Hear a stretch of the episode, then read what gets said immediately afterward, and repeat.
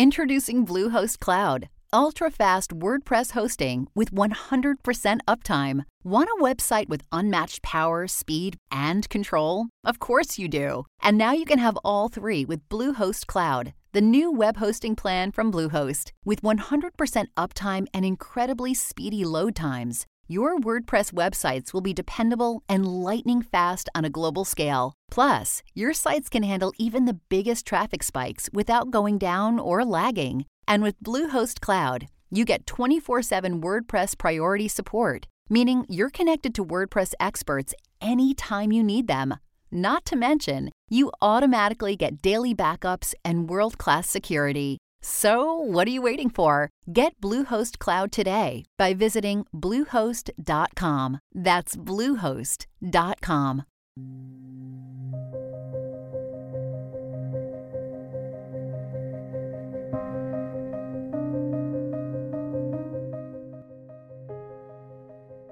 You awake to the sound of a hard rain falling outside the bars of your concrete cell. Another nightmare, same as the one you've suffered for the past weeks and now months. You grin at the sad truth of waking from one sleepy nightmare to this living nightmare as your eyes focus on the wall near your cot, where other prisoners have used pieces of crumbling concrete to scratch their names or initials into the walls. Then you look at the iron bars in the window frame that look out into the concrete hallway. In the next cell block, a man cries out in his sleep in what you know now to be the language of a Saipan villager. You know this because you've learned it from your interrogators, the most recent of whom speaks perfect English. Hell, he ought to. He's a graduate of UCLA who had returned to Japan to pursue a career in aircraft engineering and design. He's wearing the starched white uniform of a Japanese naval officer now and asking design questions specific to the Electra. The last interrogator was a pompous little windbag who spoke in broken English. You Americans are weak. You are spoiled. Your president is a cripple. Your military is a joke. Your navy will someday be attacked and sunk. Every day you heard the same crap from this conceited little rooster, and you resisted the temptation to grab him from behind and throw him from the second floor veranda of this crappy little hotel in the middle of this nowhere island. But you're so weak from dehydration and starvation, you can barely make the walk up to the hotel for these two hour sessions. When you wisecracked this one or refused to answer that one immediately, he would slap you hard with the back of his hand. He told you that your friend Noonan has not been cooperative or useful. You have heard Fred's screams coming from the building where he's been taken to every day in the compound, the concrete pit which doubles as a cafeteria for those who work in the prison compound. More than once you heard him curse his interrogators until his voice became hoarse and then finally went silent. He has not screamed now in three days. Others scream, but their screams are different. These local people can't know anything valuable. Why abuse them? Men and women. The Japanese military must hire sadists for their jails, you reason, and every new prisoner becomes a source for enjoyment. The local prisoners have families that are nearby. This is a local jail. The Japanese have occupied this island for 20 years. They have their own reasons for jailing the locals. They do not provide them with food in their cells, except when their families bring it. You've seen the families handing baskets of food to the guards.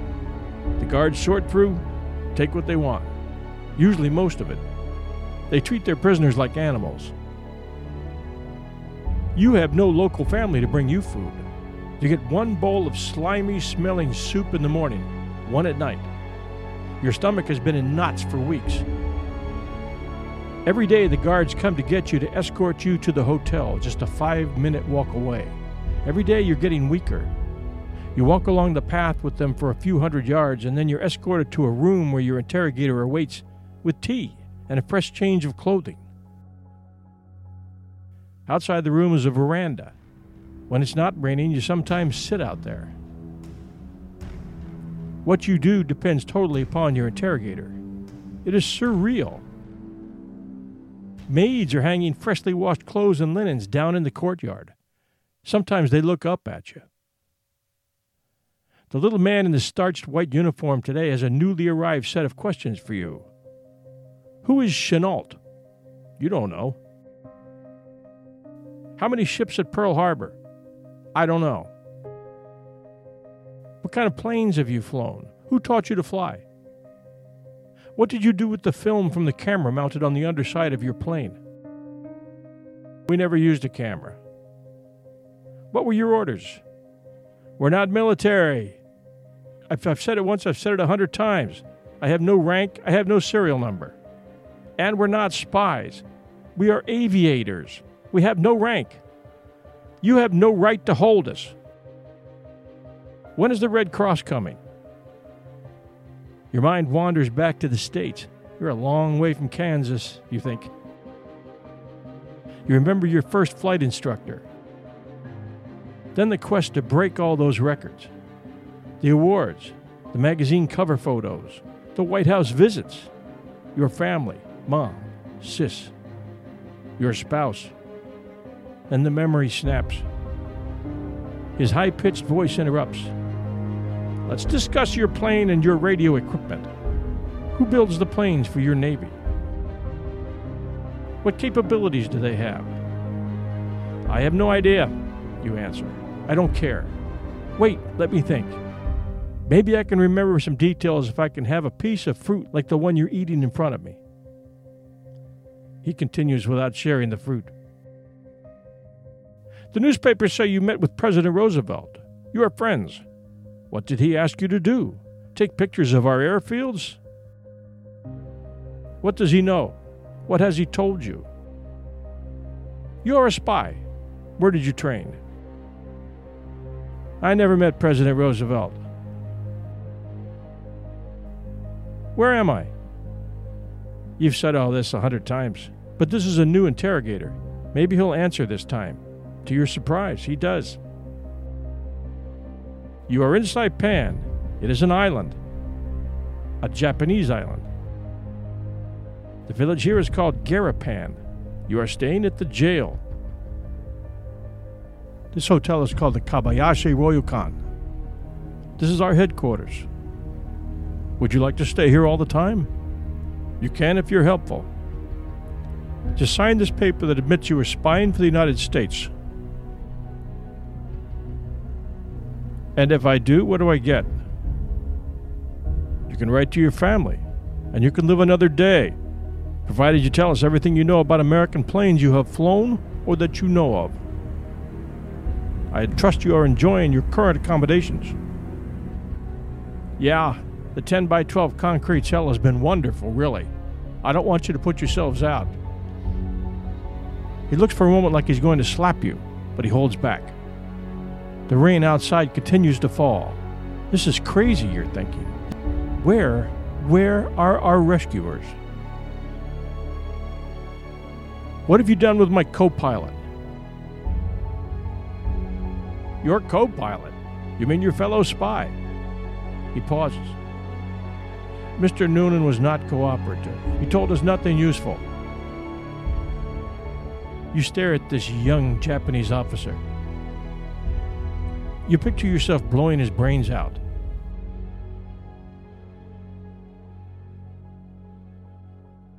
The Japanese interrogator stands up abruptly. I'm sure you're holding out hope that you will be rescued, that we will keep you alive as a bargaining chip, that your celebrity status will make it impossible for us to be rid of you. But I will tell you now government is claiming that your plane crash landed and that your body was never found. You have been officially put to rest. Your countrymen believe you are dead. Mr. Roosevelt knows you were picked up by our people, but he is saying nothing. Here is the news clipping that says you crashed at sea and were lost. You read it. This one stings. He has known since the day you were forced down and were picked up and handed to our authorities. He does not know you are here, but that doesn't matter. He doesn't care. He has made no effort to inform your people of what has actually transpired, and he will not, because it would not be wise to do so in his way of thinking. He has chosen to treat you as if you were dead, because you are worth much more to American morale as a dead hero than as a live captured spy. If your countrymen thought for one moment that your government had used you and your plane to spy on their peaceful neighbor Japan and provide pictures of our landing strips in the Marshall Islands, they would be outraged. That would be considered an act of aggression. It would tarnish the president's image as well as yours. An image is everything, isn't it? That would not help your friend Mr. Roosevelt's reelection, would it? America does not have a taste for war, and matters of this nature are not made public. And all American spies caught overseas become classified secrets. Isn't that true? With a sinking heart, you realize that the interrogator is right. There will be no rescue. When they've asked you all the questions and gotten all the answers they need, you will be executed if you don't die first from malnutrition and dysentery. Understand this, the interrogator continues. You'll be kept alive as long as you can provide us with information. And your signature has been requested. Cooperate with us, and you may live longer. The guards have arrived to escort you back to your cell.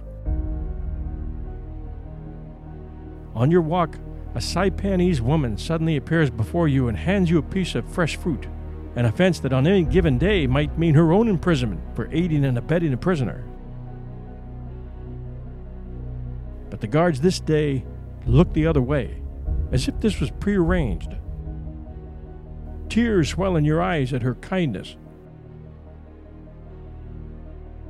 You slip off the only thing you wear that has survived this ordeal intact your ring. A gold ring with a white stone that is the last reminder of your past life. And you gently place it in her hand and smile. She hurries away, clutching the last bit of life as you knew it in her small hand. Disappearing down the worn footpath in the direction of the village.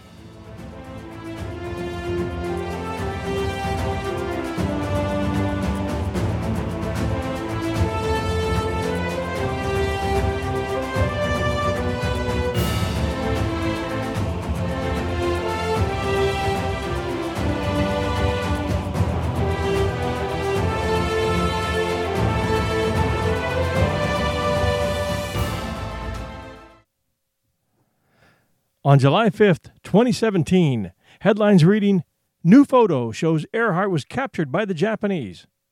Exploded on the media, and by the end of the following day, everyone in the world who follows the news had seen the headline, and many had looked into the news behind it. The History Channel picked up the story and photo and ran with it, airing a special that suggested the photo added credibility to the theory that Amelia and her co pilot Fred Noonan had survived what many had surmised was a fatal crash landing.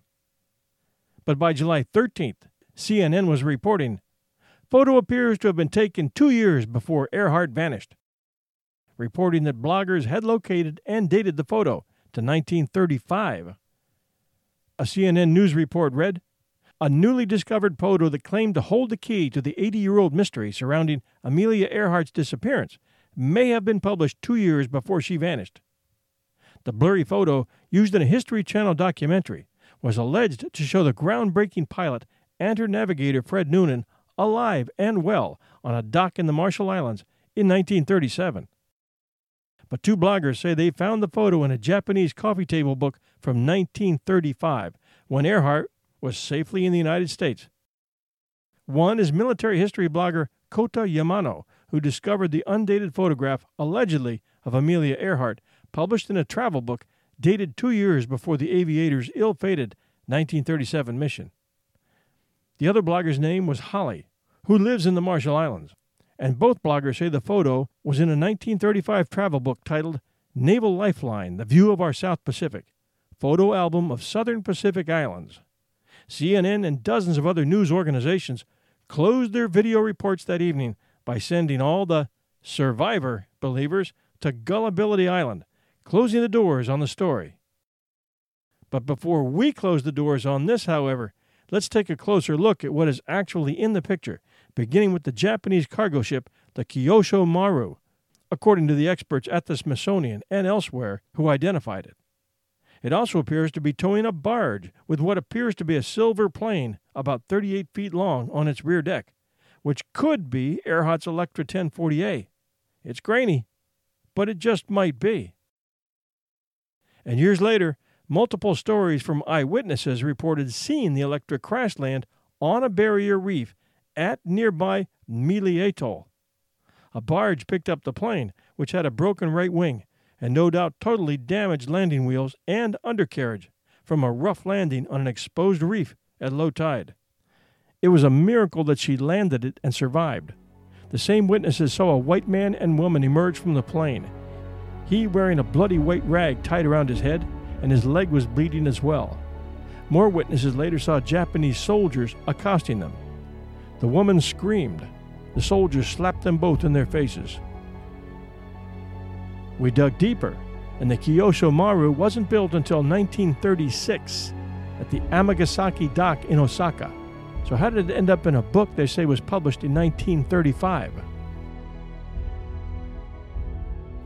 The fate of Amelia Earhart, the famed aviator who vanished without a trace while attempting to circumnavigate the globe, is one of the greatest mysteries of the 20th century.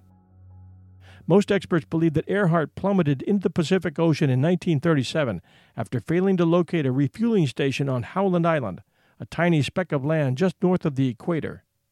But as Tom Costello and Daniel Arkin report for NBC News, a new History Channel special claims to have unearthed evidence to support a different theory, which posits that Earhart crashed onto the Marshall Islands and was captured, alive, by the Japanese. That special, titled Amelia Earhart, The Lost Evidence, focuses on a decades old photo that was found in the National Archives by retired federal agent Les Kinney. According to Sarah Pruitt of History.com, the photograph was marked with the stamp of the Office of Naval Intelligence and labeled Marshall Islands, Jaluit Atoll, Jaluit Island, Jaluit Harbor. The photo shows a group of people milling on a dock, one of whom sits on the edge of the dock with his or her profile facing away from the camera. That person, according to the documentary, is Earhart. True, there are no Japanese soldiers visible on the dock. The man who is said to be Fred Noonan is the only white man visible on the dock. He is standing, apart from the figure that is said to be Earhart's, facing the camera. It appears the people on the dock are waiting to be picked up. None are walking away. All are standing with the exception of Earhart. Most look like islanders. So, we dug a little deeper. We looked at old maps. We searched for the Japanese headquarters. We found it. The people are most likely waiting for a boat to take them to the nearby islet of Image, which was the headquarters of the Imperial Japanese Navy in 1937. It was also a major seaplane base. Guess is that Amelia and Fred had been dropped off at this dock on Jaluit Island by the Kyosho Maru, which is in the picture. Why here? The waters around Image being too shallow for cargo ships. They weren't going to escape from here, hence, no guards required on the dock. This was a terminal, a deserted island. The only place you could go from here was the Japanese HQ, where they had probably demanded to be taken so they could get this mess straightened out. At this point, they were probably still thinking they could talk their way out of this, if they could talk to the right people. The islanders shown in the photo had some kind of business there at the base as well, probably cafeteria workers, mechanics, pick any one. To reach the conclusion that the man and woman on the dock were actually Fred Noonan and Amelia Earhart, History consulted two independent forensic analysts who identified the missing pilot in the photograph.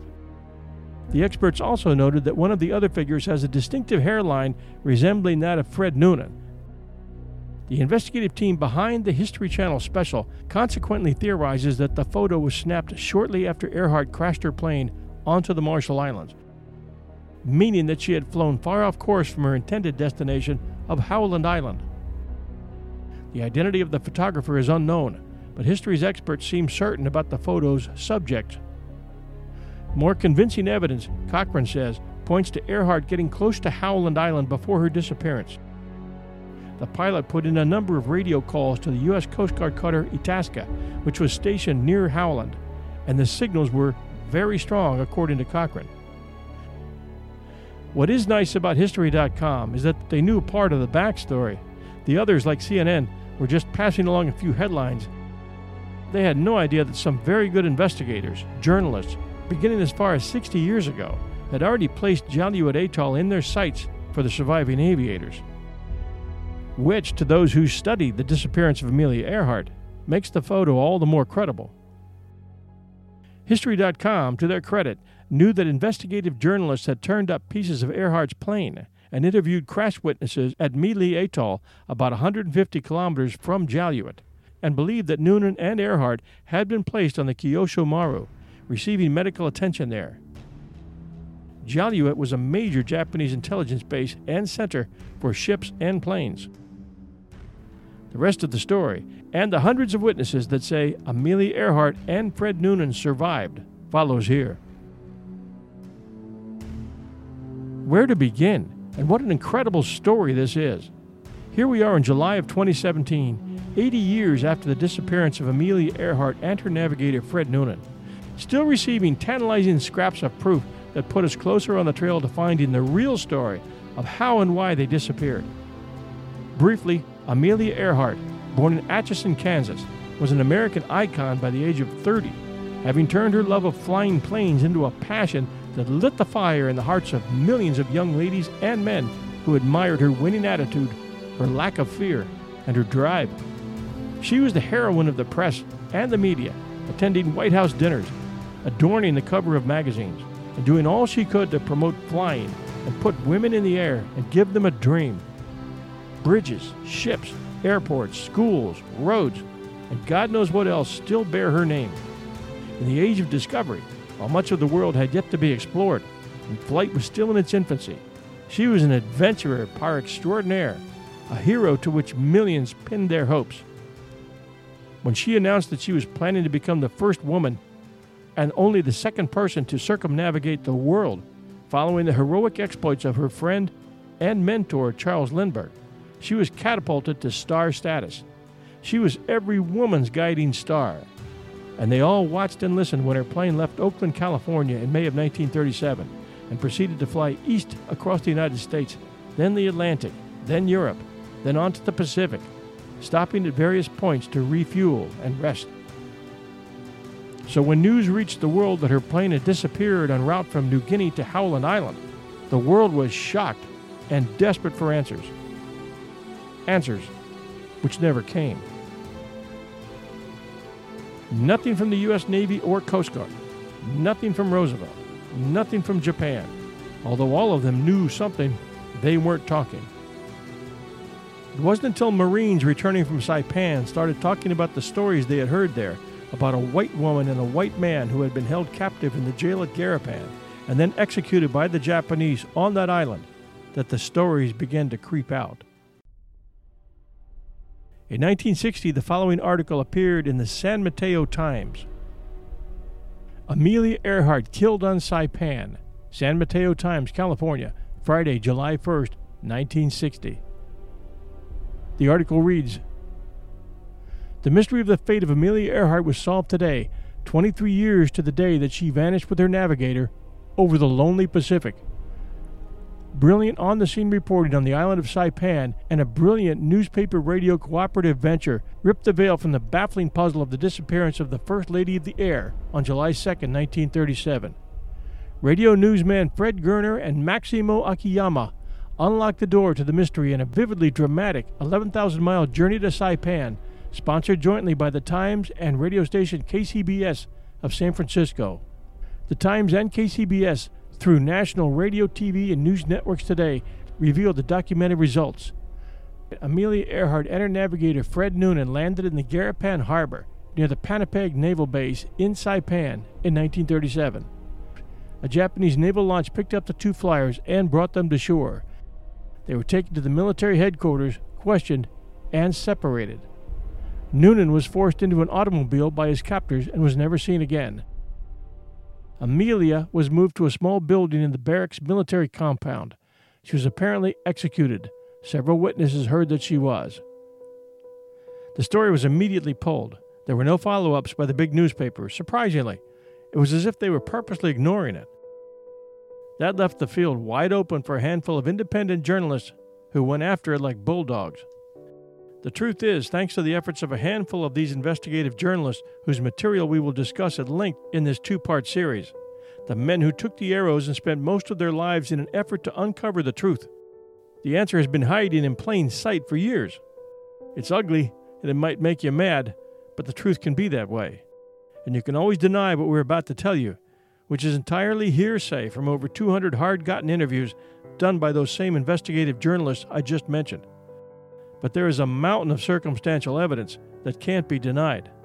Photo taken on the dock at Jaluit Atoll seals the deal for some and places Amelia and Fred in Japanese hands. Here is the story as best I can tell from dozens of accounts, and we'll name names and places and let the chips fall where they may. First, a disclaimer our opening that you heard is historical fiction. However, the jail was in Garapan. It was concrete. Amelia was walked to the nearby hotel daily for interrogation, according to witnesses. People hanging wash outside reported seeing her sitting on the veranda of the three story hotel. She was interrogated by English speaking Japanese officials who undoubtedly had lists of questions they wanted answered, and both she and Fred very possibly saw their last days in Saipan, according to numerous witnesses. Secondly, we have to answer the obvious question why has this taken so long, and why was the truth never given to the public? We'll try to answer that in this two part series as well. The true story has been attacked, suppressed, vilified, or ignored by many in the media, and purposely kept buried by the now friendly U.S. and Japanese governments, with different motives for keeping the true story from prying eyes, but motives for silence present nonetheless. The American news media, as well as cable entertainment and video entrepreneurs, with some exceptions, seek to keep the search alive because it pays so well in readership and viewers. With them, or from them, we receive one tantalizing clue after another a skeleton found here, the heel of a shoe found there, a picture showing what might be the landing gear of the Lockheed Electra rising up from the water near a deserted island, with one popular island being Nikumaroro. The American public, yes, the world's desire to know what really happened to the brave aviator adventurers who broke all those barriers defining men's and women's roles in society, provided the answer involves a painless and quick romantic castaway death, and not death by dysentery in a remote jail cell. Provided that our close friends, the kind, supremely intelligent, and industrious Japanese, are not involved, and provided that no dispersion is cast upon Franklin Delano Roosevelt and his legacy. That desire to know has been insatiable. That untarnished public curiosity is worth millions to the people who profit from books, newspapers, TV, and internet advertising revenue. And if they play their cards right, they can squeeze many more millions out of it before people finally reach and settle upon the brutal truth, which has been right in front of us for 60 years.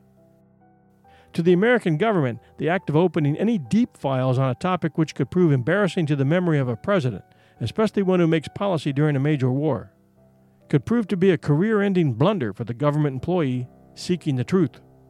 Certainly, none of our flag officers who came in contact with the truth were willing to put it anywhere in print or in any style of recording. Maybe some files are still marked classified, many more might not be.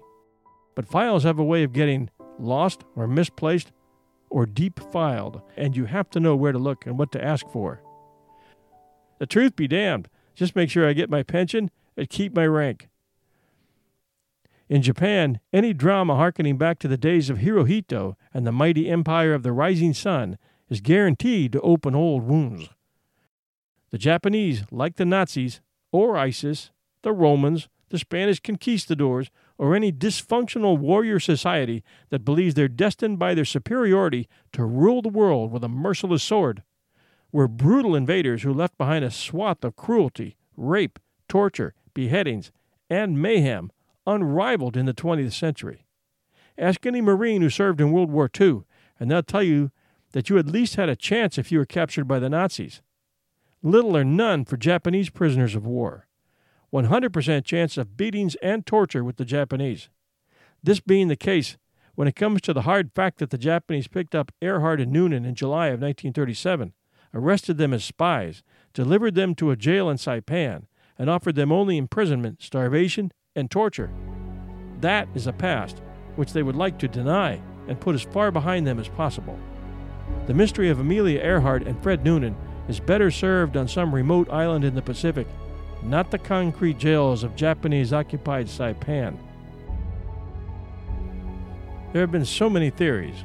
There are over 200 documented witnesses that will provide you with the trail of Earhart and Noonan from the time they went wheels up in New Guinea to their last breath. We're going to list links to all the well researched books that provide these interviews and these accounts in our show notes, and we encourage you to go there. The information we provide here is intended only as a pathway for you to research deeper and find the true story for yourselves. So remember to visit our show notes when you're done listening to these shows, and you'll be able to catch up on the full story. Some of their testimony was used to support our opening segment, but a lot is hearsay. There's no DNA and there's no tangible evidence. To me, it doesn't matter if the photo possibly showing the downed aviators on the dock at Jaluit actually shows them or someone else. In fact, if I'm going to believe numerous witness accounts that Noonan has a bandaged head, where is that in this picture? Did the medic stitch it up aboard the ship? Maybe. I've been following this for years, and the photo may be big news or a big disappointment to many, but it doesn't matter to me. I'm grateful it surfaced because it keeps the search for the truth alive. I think they survived a crash landing on Bar Reef, Mili Atoll, on July 2, 1937, and that the trail of witnesses from the moment that plane went down to Saipan, once you listen to what researchers have given us, is just too strong to ignore. That's the trail we're following here. By the end of episode 2, you'll be totally up to date, at least until the next new discovery. The first of the really good investigative journalists to cover the true story of the ill fated flight was San Francisco newsman Fred Goerner, who wrote the 1966 bestseller The Search for Amelia Earhart, which was the first of several books to reveal what I consider to be the truth. Goerner dedicated over 25 years to the search for the truth about Earhart's disappearance and death, interviewing, photographing, and filming or videotaping those first hand, second hand, and third hand accounts from Saipanese islanders, ex military, three famous U.S. flag officers, Coast Guardsmen, radio operators, witnesses to the capture of and treatment of Earhart and Noonan from Jaluit Atoll and the Marshall Islands to the Garapan Jail on Saipan, and much more. Among Goerner's witnesses was Manuel Aldan, a Saipanese dentist who treated Japanese officers and spoke their language. The name of the lady flyer I hear used Aldan told Goerner in 1960. This is the name the Japanese officer said Earharto. In the early 60s, Goerner traveled the world, digging into every lead he could find for his book. He contacted Admiral Nimitz in Washington. They met, and they became fast friends. Goerner shared his frustration with finding so many closed doors to his investigation with respect to anything having to do with American knowledge of Earhart's disappearance. But, Goerner said, it was Nimitz who told him to stick with it, providing him with the motivation to keep moving forward, despite the fact that there was a growing sentiment from his peers in the media that he was digging in the wrong hole with regard to Saipan. That sentiment still exists today, although the walls are slowly coming down. According to Goerner, in 1965, retired Fleet Admiral Chester W. Nimitz told him, Now that you're coming to Washington, Fred, I want to tell you Earhart and her navigator did go down in the Marshalls and were picked up by the Japanese. Not a word about Nimitz's revelation can be found in any mainstream media product in the past several decades, and, of course, critics say Goerner was lying. Even the Nimitz Museum has problems with publications that print this, since Nimitz never said it publicly. We checked out reviews for Fred Goerner's book at Amazon, and one of them, a very interesting one, is included here. Dated August 20th, 2016. The title of the review Verified from family members in this book, Absolute Truth. It reads I was initially told about this book by my aunt, not blood relation, but she raised me, who is from Guam, but has a bloodline that goes back to Saipan. Seven family members of hers are referenced in this book, and I just received it last week and couldn't put it down. She told me that her mother and grandmother saw the American flying woman dressed like a man. This was the high cut jeans and leather jacket Amelia wore. I don't know why my aunt waited to tell me now that I'm almost 30. I would have loved to share this knowledge as a kid. Fred Goerner reveals the true story here, and it is a word for word of what was passed down through my aunt's generations as the truth. Ultimately, this happened during wartime, so there was not much mercy spared. Her navigator Noonan was beheaded and displayed around the island before they buried him, and they warned the natives if you help assist the Americans, this is what will happen to you. It was believed that Amelia was sent to one or more of the islands to live among the Covenants, monks, so she wouldn't be found, and allegedly she buried a few children. That is the only part no one can truly confirm. Mr. Goerner got it right with this one from the get go, and you will not be disappointed in his book The Truth at Last, which is a great read. If you read the book's promotional jacket text, the book dismantles and debunks the popular theories that Amelia Earhart's Electra crashed and sank off Howland Island on July 2, 1937, or landed at Gardner Island, now Nikumaroro, where the suddenly hapless flyers died of starvation on an island teeming with food sources. Back to Amelia and Fred after landing at Mili Atoll which brings our 1001 heroes from the landing of Earhart's Electra on Bar Reef about 200 yards from the beach on Mili, where Earhart and an apparently bloody Noonan left the craft, inflating a yellow life raft, according to the story of two boys who were fishing nearby. According to one witness, Noonan and Earhart reached the beach, Noonan carrying a small box, which he knelt and buried beneath the roots of a coconut tree. Earhart carrying a valise probably containing a visa and identification, which would hopefully get them back to the U.S. if shown to the right people. The flyers were soon picked up by a Japanese fishing boat, which transported them to the Japanese cargo ship Koshu Maru for medical treatment, for which we have the testimony of a Japanese medic.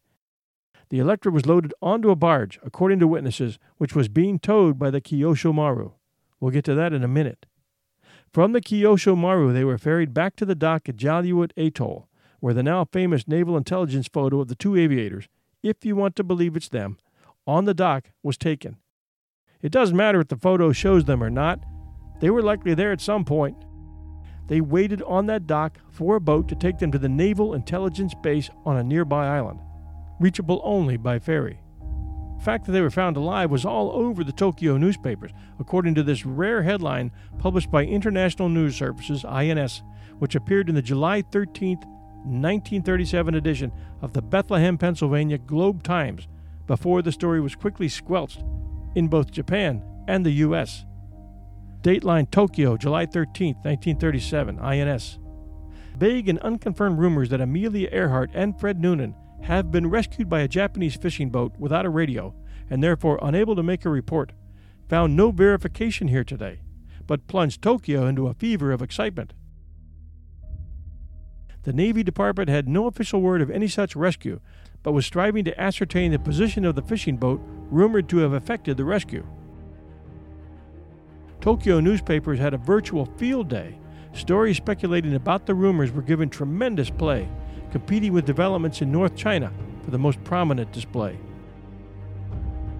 Now, you and I weren't there in Tokyo in July of 1937, but I'm going to guess that the Japanese, who had treated Charles Lindbergh like a true hero, were genuinely excited to have been able to participate in finding Amelia Earhart. They had no doubt been following her story with interest, and so the positive national headlines. But the Japanese people were ruled at that time by a government with a much deeper and darker motive, and that government also controlled the newspapers. And that same government, military, media complex saw value in holding Earhart and Newman as spies and suppressing the truth because they no doubt believed the captured flyers could provide information on U.S. intentions and military capabilities. Information that might prove valuable to their future designs, which included an attack on U.S. naval forces at Pearl Harbor, which was to take place just four years distant. The story was squelched in Japan, same in the U.S. No follow ups, no investigative journalism on the part of the big media. The job was left to independent journalists, and when that happens, they can all be labeled by government and big media as crackpots. See a pattern developing here. Back to the witnesses at Mili Atoll and Jaluit Atoll. Another credible account puts Amelia in the Marshalls alive in 1937, that of a federal employee on Kwajalein in 1965 who was told by an old Marshallese man of the nearly certain presence of Amelia Earhart and Fred Noonan near Ebeye Island in 1937. Published in Prymak's Amelia Earhart Society newsletter, portions of the Burris account read like this The title Another GI Experience in the Pacific Islands by Ted Burris. In 1965, I was working on Kwajalein in the Marshall Islands, having been there since 1964. I knew my job well enough to become a bit bored and cast about for some volunteer work to absorb time and interest. As it happened, the Aloha Council, Boy Scouts of America out of Honolulu, was looking for a neighborhood commissioner for the islands. I thought I'd try it. My primary assignment was to introduce scouting into the Marshall Islands. Kwajalein already had a couple of troops made up of the children of American families working on the island. So I determined to try to establish the program on Ebeye three islands north of Kwajalein, where most of the Marshallese in that part of the atoll lived. Organizational meetings required my presence on Ebeye, sometimes two or three evenings a week. Ebeye spelled E B E Y E, and I may or may not be pronouncing it correctly. Probably not. So forgive us. The meetings were usually concluded by 9 or shortly after, but I had to wait until 11 o'clock to get the last boat back to Kwaj. My friend and interpreter, Onesimum Chappelle, tried to keep me entertained until the boat got there. One evening he mentioned that there was an old man there who had a story to tell. This intrigued me because I was interested in the history of the area. In the course of our conversation, I asked the old man when was the first time he met Americans. Before the war, he said. I was surprised because I knew the Japanese had closed the Marshall Islands to foreigners in the late 20s. I don't understand, I said. How long before the war? Five years, he said. How did you meet Americans before the war? I asked. Well, I didn't exactly meet them, he said, but I did bring them in. Bring them in? I don't understand. What happened? A plane landed on the water, he said. A big plane. Four motors? I asked. No, two. Where? Come, I show you, he said.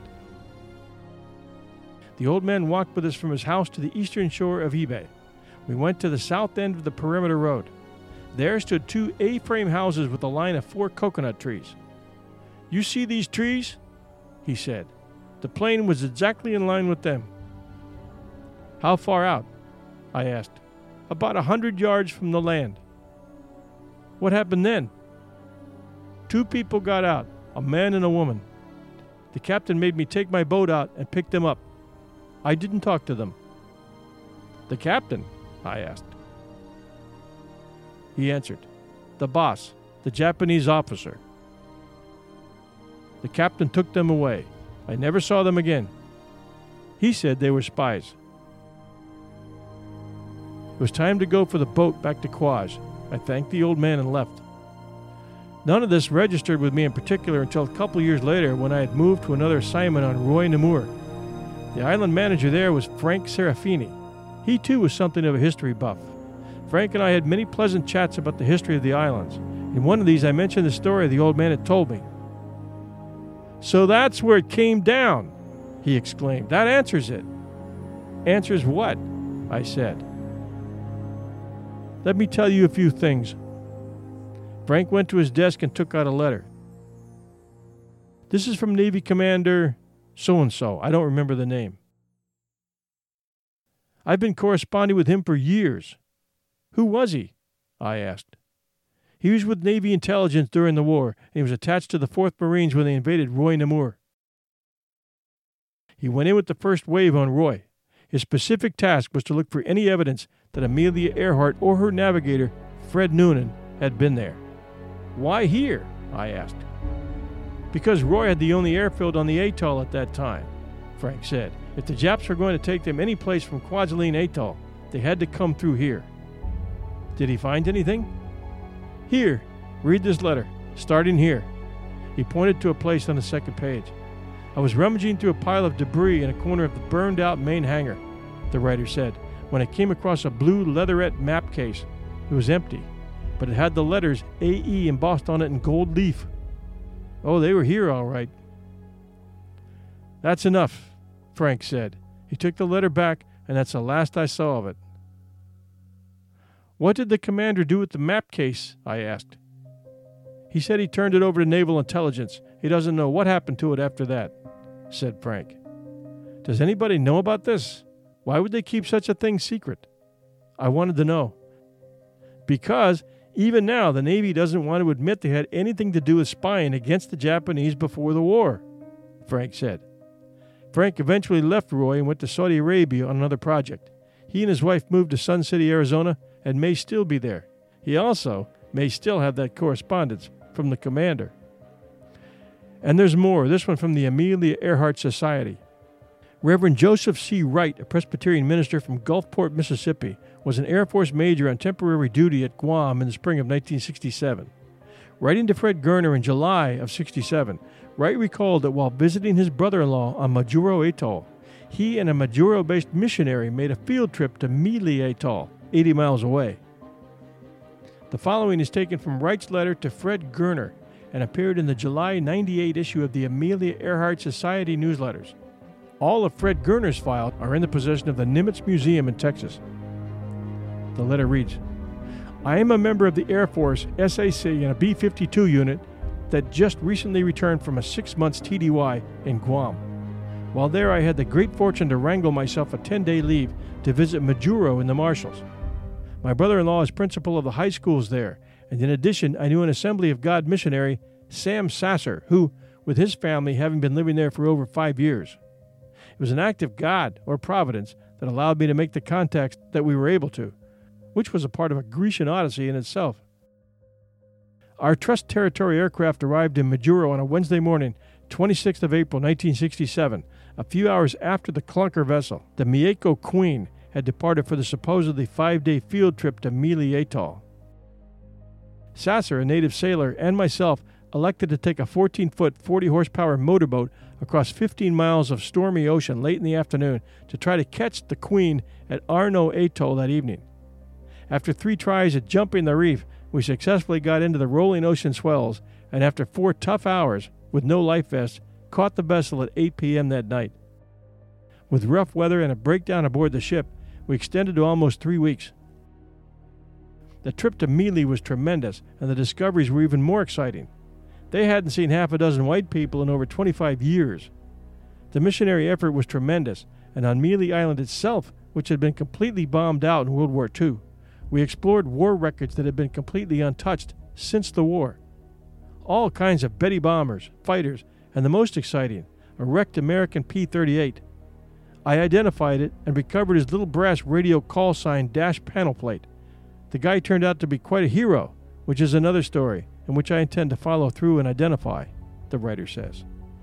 During the voyage, Wright met Captain Leonard de Brum, master of the vessel Mieco Queen, who told him of three people on Mili Island who might have information about the Earhart mystery. Wright's letter to Goerner continues. But the most thrilling discovery was to locate the specific island that Amelia Earhart crashed on. Yes, it is circumstantial evidence, but here is the story. I became good friends with Captain Leonard de Brum, the master of the vessel Mieco Queen. We discussed the Earhart mystery. Yes, he had heard rumors of the Lady American Flyer, but didn't pay much attention or put much stock in them. It had been so many years ago. So he referred Sasser and myself to three aged people on a particular island in the Mili Atoll. On Inajet Island, Wright asked an old man if he remembered an American airplane landing in the area many years ago. Through the interpreter, I asked him, Many years ago, do you remember an American airplane being in this part of the world? Yes, it was 30 years ago, and I remember very well now, because the person from the airplane was not a man, but a lady with man's clothes and a man's haircut. Also, she had a man with her with white cloth around his head. But we could not be curious. It was in Japan times, and they were very hard people. One woman would not cooperate, and they cut off her head. But the story was that these people had papers and hid them in a hollow hole of a may tree. In a couple of days, the Japs came and took the two people away, and also the wreckage. Several months later, Wright sent Goerner two photos of the old man, and with the help of Dirk Ballendorf, a Peace Corps official on Saipan, the native was identified as Lamoro, then living on Mili Island. No further contact with Lamoro was ever reported. Wright's story was published in the Biloxi Gulfport Sun Herald on July 3, 1992. Joseph Wright's report enhances the likelihood that the American flyers were taken to Kwajalein Atoll soon after the July 2nd disappearance. In their 2001 essay, Next Stop Kwajalein, published only on the Amelia Earhart Society website, Amelia Earhart Lives author Joe Klaas, K L A A S, and Joe Gervais speculated that some Marshall Islands reports of a plane landing on the water were not, as most assumed, sightings of Earhart's Electra, but of a Japanese seaplane with the American flyers aboard.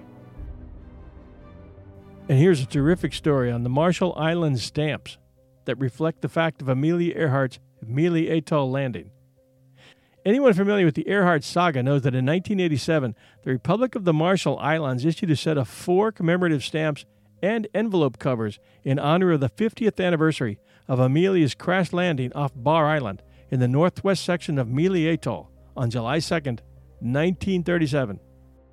The story depicted in the stamps is based largely on the narrative in Vincent V. Loomis's 1983 book, Amelia Earhart The Final Story, though not all of it can be considered accurate. Here is the story. Awaiting her on Howland Island, 2,556 miles away, was the U.S. Coast Guard cutter Itasca, equipped with the latest navigation and communication devices. Commander Warner K. Thompson had searchlights aimed skyward all night as a beacon. With the dawn, the Itasca began burning bunker oil, which put out a black plume visible for 30 miles around. An experimental Navy direction finding unit, DF, was set on Howland itself, and officers also scanned the skies with binoculars. All through the night and the next morning, radio operators struggled to establish two way communications with Earhart's Electra. Earhart's transmissions would drift in and out, but she seemed unable to understand the messages the Coast Guardsmen were sending. And she never stayed on the air long enough for them to fix her position.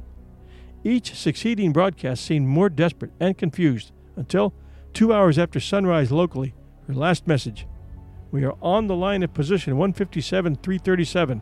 We are running north and south. Then 50 years of silence. Thinking they were south of Howland Island, but unable to find it, Earhart and Noonan implemented their contingency plan and turned into a west northwest course for the Gilberts. However, since they were north of Howland, their new course carried them directly over Mili Atoll, most southeasterly of the Japanese held Marshall Islands. Two Mili fishermen on Bar Island, Lijan and Jororo Alibar, saw a silver plane approach and crash land on the nearby reef, breaking off part of its right wing. The two Marshallese hid in the underbrush and watched as two white people exited the wreck and came ashore in a yellow raft. A little while later, Japanese soldiers arrived to take hold of the flyers. When the shorter flyers screamed, the Marshallese realized one was a woman. They remained hidden until long after the captives were taken away. The stamp story continues. Japanese Navy survey ship Kyushu was sent from Ponape to Bar Island to pick up Earhart's Lockheed Electra. The canvas sling on Kyushu, normally used for plucking Japanese seaplanes from the water, was still around the big silver bird when the ship returned to Jaluit on July 19th, where Japanese medical corpsman Bilimon Amaran, who treated Noonan's crash injuries, boarded the ship and saw Earhart. The Kyushu then sailed immediately for Truk where Earhart and Noonan were taken aboard a flying boat to Saipan, the Japanese military headquarters in the Pacific. Saipanese Josephine Blanco witnesses the Japanese plane landing in Tanapag Harbor, and she was taken by her brother in law, a Japanese working at the base, to see the Americans. Earhart and Noonan were considered spies by the Japanese, and so were held on Saipan for questioning. Their fate remains unknown. The stamp is based in Amelia Earhart, The Final Story by Vincent Loomis. It was designed by William R. Hanson, lunar artist Apollo 16, who also designed the CPAEX cancel and cachet and wrote this panel. The House of Questa printed the issue to the standard commemorative specifications. According to researcher and writer Mike Campbell, no evidence exists to support the idea presented by the authors of the one page information sheet issued with the stamps that the flyers were taken from Jaluit to Truk and then to Saipan. On the contrary, Campbell writes in one of his blogs at earharttruth.wordpress.com that we have plenty of witness testimony that Earhart and Noonan were taken from Jaluit to Kwajalein and then to Saipan. Based on the photo that has just turned up and our research, we say Jaluit to Emish, then to Saipan. Likewise, the statement that Earhart and Noonan, once realizing they were lost, implemented their contingency plan and turned into a west northwest course for the Gilberts, and eventually found themselves at Mili Atoll, is speculation and not a known fact. Though this could have happened, we simply do not know precisely how or why Earhart and Noonan landed off Bar Island, only that they did indeed do so. Some believe, and possibly correctly, that the Japanese had spotted the Electra flying over one of their newly built airstrips and scrambled two Mitsubishi fighters to intercept them within the territory of the Marshalls over which Japan claimed sovereignty. This would include Mili Atoll, where the plane was forced to land. But the fact that Mili did not have an airstrip makes the conjecture possible that it was forced to land there, on a reef that made for an extremely hazardous landing. Maybe they had feared being spotted by Japanese planes, which would have caused them to end all radio transmissions, which might have given away their locations. But it is most likely that the plane was out of fuel. The investigations of other authors and researchers, including Fred Goerner, Oliver Knaggs, K N A G G S, Bill Prymak, P R Y M A K, and more recently Dick Spink and Les Kinney, who found two pieces of wreck that they believe belonged to Earhart's Electra at Mili Atoll, have strongly corroborated the truth depicted in the 1987 commemorative stamps issued by the Republic of the Marshall Islands. One ironic fact is that the Japanese vessel that carried Earhart, Noonan, and their plane was listed in U.S. naval records as one that carried on a search for the lost aviators during the week of searches that followed. We would be remiss if we didn't mention the efforts of TIGHAR, T I G H A R, the International Group for Historic Aircraft Recovery, located in Oxford, Pennsylvania. Their website info at tighar.org to unlock the truth. Here is the theory to which they currently subscribe. The Earhart Project in a nutshell. This is what we think happened. Having failed to find Howland Island, Amelia Earhart and navigator Fred Noonan continued on the navigational line Amelia said they were following. That line led them to an uninhabited Gardner Island, where Amelia landed the Electra safely on the island's fringing reef. For the next several nights, they used the aircraft's radio to send distress calls. Radio bearings taking on the signals crossed in the vicinity of Gardner Island. One week after the flight disappeared, three U.S. Navy search planes flew over Gardner Island. By then, the distress calls had stopped. Rising tides and surf had swept the Electra over the reef edge. The Navy flyers saw no airplane, but they did see signs of recent habitation. They thought that all the islands in the area were inhabited, so they moved on. In fact, no one had lived on Gardner since 1892.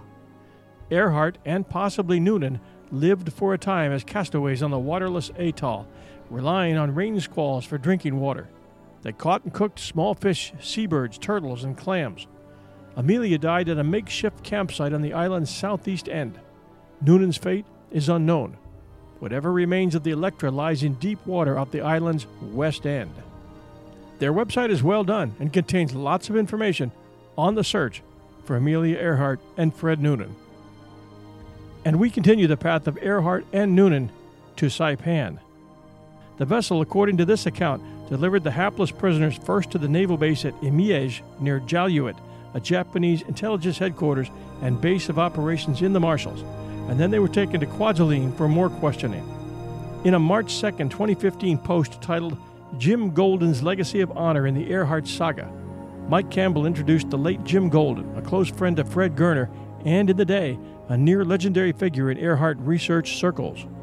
Golden, whose unique career included eight years as a Secret Service agent in the Dwight D. Eisenhower administration, two years as Howard Hughes Chief of Security in Las Vegas, and a stint in the U.S. Justice Department, from where he tried to help Goerner search for the elusive top secret Earhart files that President John F. Kennedy had allowed Goerner and California newspaperman Ross Game to see briefly in 1963, just before JFK's assassination in Dallas.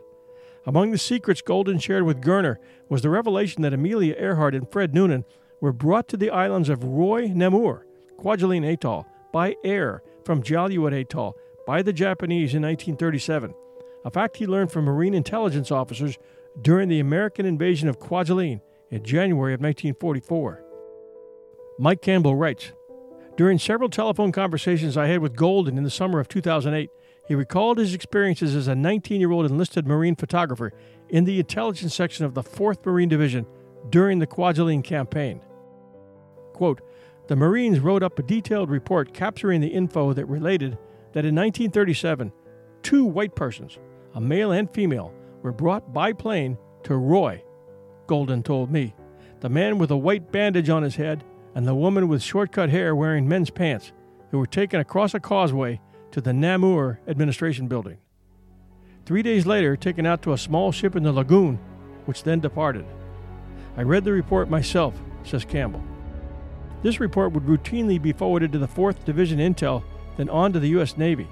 This report must have been the first sighting of her capture by the Japanese by U.S. forces at that time. The following story, FDR's Amelia Earhart Watergate, by one Leon Freilich, appeared in the January 3, 1978 issue of the Midnight Globe tabloid newspaper, which at some later date changed its name to the familiar Globe that adorns checkout racks in supermarkets and other retail stores nationwide, along with its better known rival, the National Enquirer. It first appeared in the Amelia Earhart Society newsletter's June 1992 issue as FDR's Amelia Earhart Watergate, and reads thus the late President Franklin Delano Roosevelt covered up the truth behind aviatrix Amelia Earhart's mysterious disappearance and created his own Watergate nearly 40 years before Richard Nixon. Amelia Earhart was the first woman to fly solo across the Atlantic. She tried in 1937 to fly around the world and disappeared into the Pacific. Now, a top level Justice Department official, James Golden, charges that FDR withheld the facts of her disappearance for his own ends. Amelia Earhart was killed in the line of duty, and President Roosevelt refused to let it get out. Golden, Director of Enforcement for the Law Enforcement Assistance Administration in Washington, D.C., told the Midnight Globe. She was a spy for the Navy. She didn't just disappear, as Roosevelt led the press and public to believe. Amelia Earhart was taking reconnaissance shots of Japanese naval facilities when her plane was forced down. She died at the hands of the Japanese. Similar accusations of a cover up have been leveled in the past, and a book, The Search for Amelia Earhart, detailed some of the charges several years ago. However, this is the first attack on Roosevelt's credibility by a top figure in the federal government. Why did FDR stonewall the facts if all that's true? His answer Amelia Earhart was a glamorous aviatrix and America's favorite woman adventurer, said Golden. For some reason, she'd agreed to use her round the world flight as a mask for a spying operation. In those days, spying, especially spying on friendly countries, was considered the lowest of the low in this country. So when she lost her life, Roosevelt was afraid he would lose millions of votes in the next election. Consequently, he stifled the truth. How does the high level government prober know this?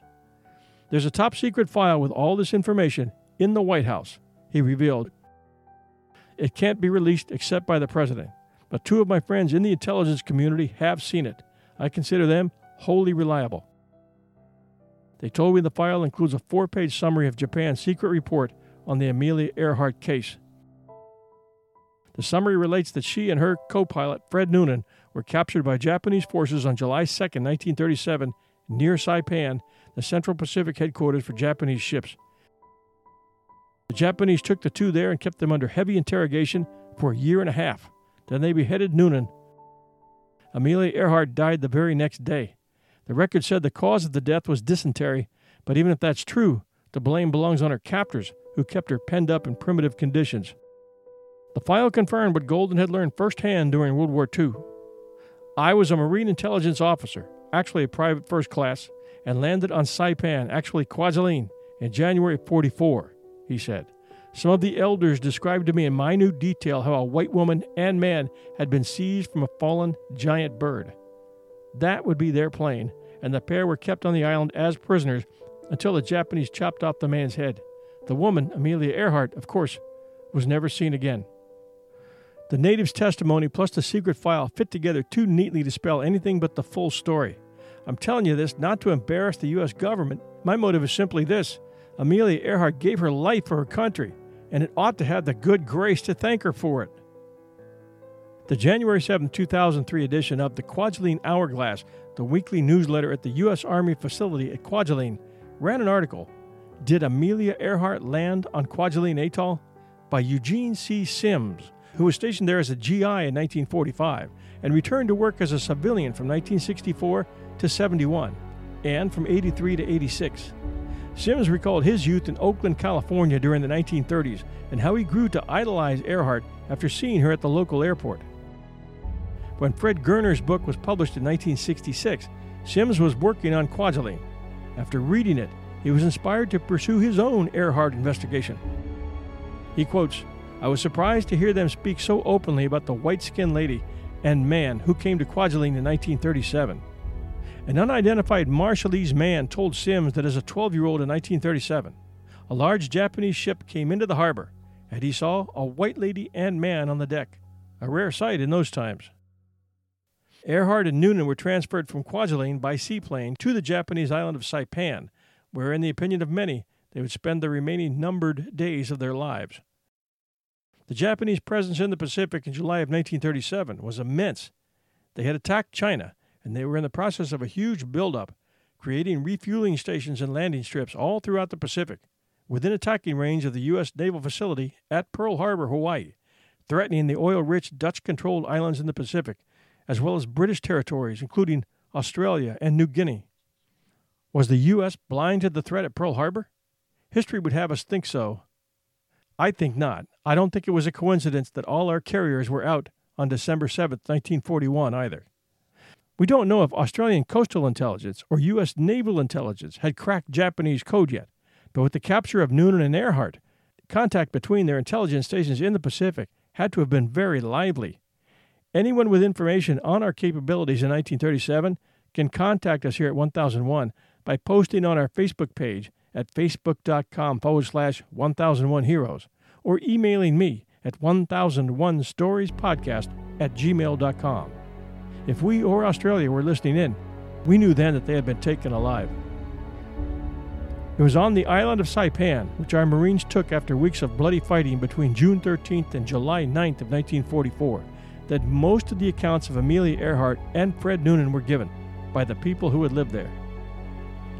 In part two, we will share these accounts gathered by a score of intrepid journalists, beginning with Fred Goerner, accounts that describe a hard captivity for what our Office of Naval Intelligence termed as an 18 month imprisonment ending in cold blooded murder by the Japanese in late 1938, if Jim Golden's report is correct. We will provide an update on the search for DNA that will provide the final puzzle piece that will end the controversy on how and when Amelia Earhart and Fred Noonan met their fate, as well as the questions some reasonable, some sounding like science fiction, that surround Amelia Earhart's actions during her captivity. Did she bear a child on Saipan? Did she cooperate with the Japanese to provide information on U.S. aviation and design? Did she survive the war after serving as one of the 15 Tokyo Rose radio hosts whose job it was to demoralize Allied forces, then change her identity and live out the rest of her life in anonymity? Why did her mother attend every day of the 1949 trial of Iva Toguri, who the Americans called Tokyo Rose, and tell a New York Times reporter that Amelia was safe in the care of the Japanese? Why did our military pay to send Amelia's husband, George Putnam, overseas to listen to Tokyo Rose style broadcasts, which were using captured Allied prisoners, most of them females, to announce to Allied troops daily that they had no choice of winning, exaggerating their battle losses, as well as Japanese victories, and giving just enough details to be convincing. And what happened when George reported that he had identified her voice? Why have both governments, U.S. and Japanese, stonewalled many attempts to verify that Amelia and Fred survived the crash of their plane, despite so many witness testimonies? Lots of questions answered, and many more generated in next week's Amelia Earhart Part 2 Saipan and Beyond. Join us. It's much easier to fly the Atlantic Ocean now than it was a few years ago. I expect to be able to do it in my lifetime again.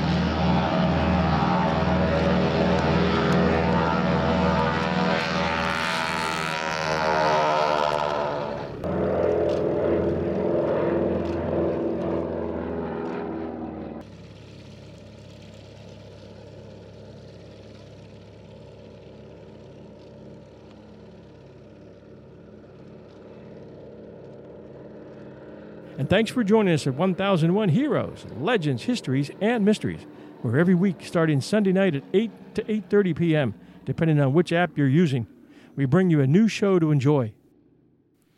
We invite you to enjoy our other two shows, 1001 Classic Short Stories and 1001 Stories for the Road, all at Apple Podcast and wherever great podcasts are found. Here's our home site, 1001storiespodcast.com.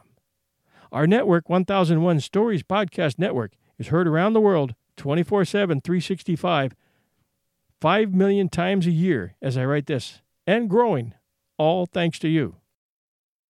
Thanks for your Apple iTunes and Stitcher reviews, and for your shares at facebook.com forward slash 1001 Heroes. Until next time, this is your host and storyteller, John Hagedorn, and this is our story.